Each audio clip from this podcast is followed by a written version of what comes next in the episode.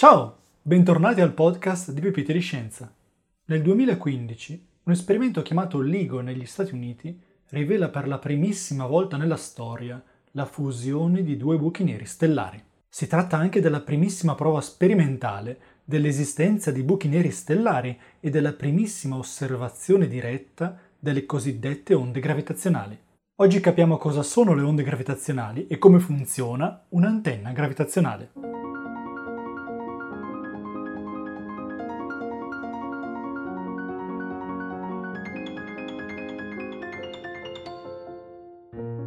Nel novembre del 1915 Einstein presenta le equazioni della relatività generale all'Accademia Prussiana delle Scienze.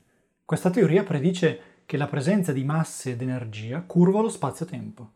L'anno successivo Einstein scopre che le equazioni della relatività generale ammettono una soluzione molto particolare, ovvero predicono l'esistenza di onde gravitazionali.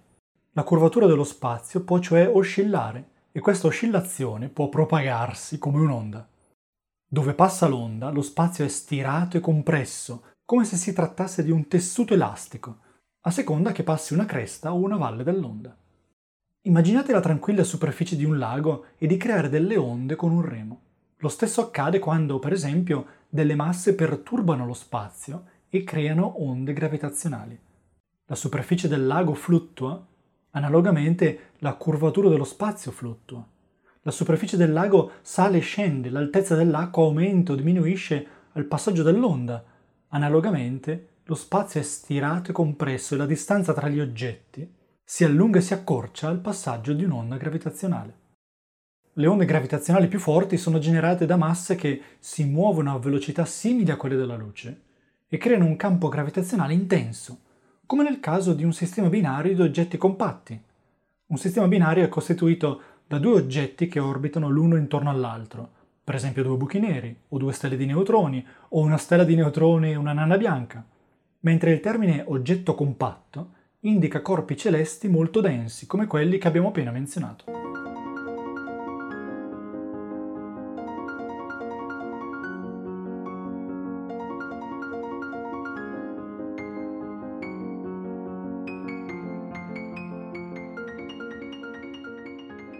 Quale fu la serie di eventi che portò nel 2015 alla rivelazione di onde gravitazionali sulla Terra? Immaginate un sistema binario di due buchi neri stellari a 1,3 miliardi di anni luce dalla Terra.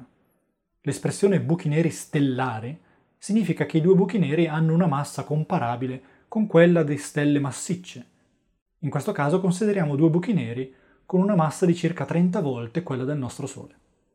Nel loro moto l'uno intorno all'altro, i due buchi neri spiraleggiano l'uno sull'altro, avvicinandosi appunto lungo una spirale. E durante questa spirale emettono delle onde gravitazionali, perdendo sempre più energia e avvicinandosi sempre più, finché essi entrano in contatto e fondono l'uno nell'altro, creando un unico buco nero. Il loro lento spiraleggiare dura milioni di anni, mentre negli ultimi istanti tutto avviene a ritmi frenetici. A 0,2 secondi dalla fusione, appena prima della fusione, i due buchi neri si trovano ancora a mille chilometri l'uno dall'altro, ma stanno viaggiando ad una velocità relativa pari al 30% della velocità della luce, ovvero a 100.000 km al secondo, o equivalentemente a 360 milioni di km all'ora. Questa velocità sale fino al 60% della velocità della luce quando mancano solo 0,05 secondi alla fusione e nell'atto della fusione i due buchi neri trasformano in pura energia una quantità di massa pari a tre volte la massa del nostro Sole.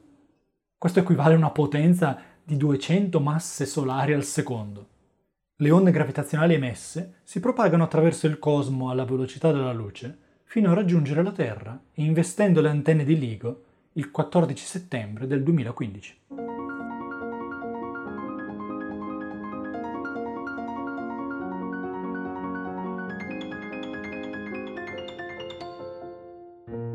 L'IGO consiste di due antenne gravitazionali, ognuna costituita da due bracci di 4 km di lunghezza, disposti a forma di L.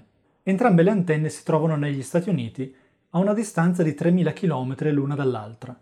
Anche l'antenna gravitazionale Virgo, vicino a Pisa, aveva partecipato alla preparazione dell'esperimento, ma per casualità quel giorno Virgo era spento per manutenzione.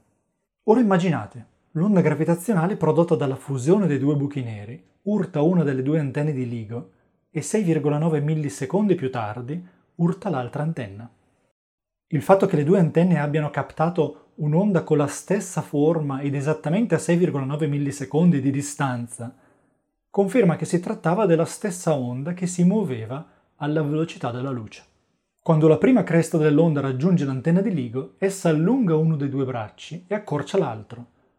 Poi inverte l'effetto, accorciando il primo braccio e allungando il secondo, e così via. L'onda del 2015 alternava tra questi due effetti con una frequenza di 150 Hz, ovvero di 150 volte al secondo. I bracci di LIGO si sono deformati del 10 alla meno 19%. In altre parole, i bracci di 4 km di lunghezza si sono allungati e accorciati di circa un miliardesimo di miliardesimo di metro.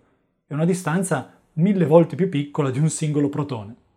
L'esperimento LIGO misura la differenza di lunghezza tra i due bracci al passaggio dell'onda utilizzando un interferometro di Michelson. Prima di tutto vengono inviati due fasci laser simultaneamente nei due tubi da 4 km. In fondo ai due tubi si trova uno specchio sospeso a mezz'aria che rimanda il segnale indietro e i due laser poi giungono di nuovo al punto centrale. In assenza di onde gravitazionali, e supponendo che i due bracci abbiano la stessa identica lunghezza, i due laser ci mettono lo stesso tempo a percorrere i bracci e ritornano al punto centrale, per esempio, cresta con cresta. In questo momento parliamo delle creste delle valli dell'onda elettromagnetica dei due laser. Se invece passa un'onda gravitazionale, uno dei due bracci diviene più lungo e l'altro più corto. Quindi quando i due laser ritornano al punto centrale, non arrivano più cresta con cresta, ma sfasati, perché avranno percorso uno spazio diverso e quindi avranno avuto tempi diversi per oscillare. Dalla sfasatura si crea un fenomeno di interferenza da cui si può calcolare di quanto si sono allungati e accorciati i due bracci di LIGO.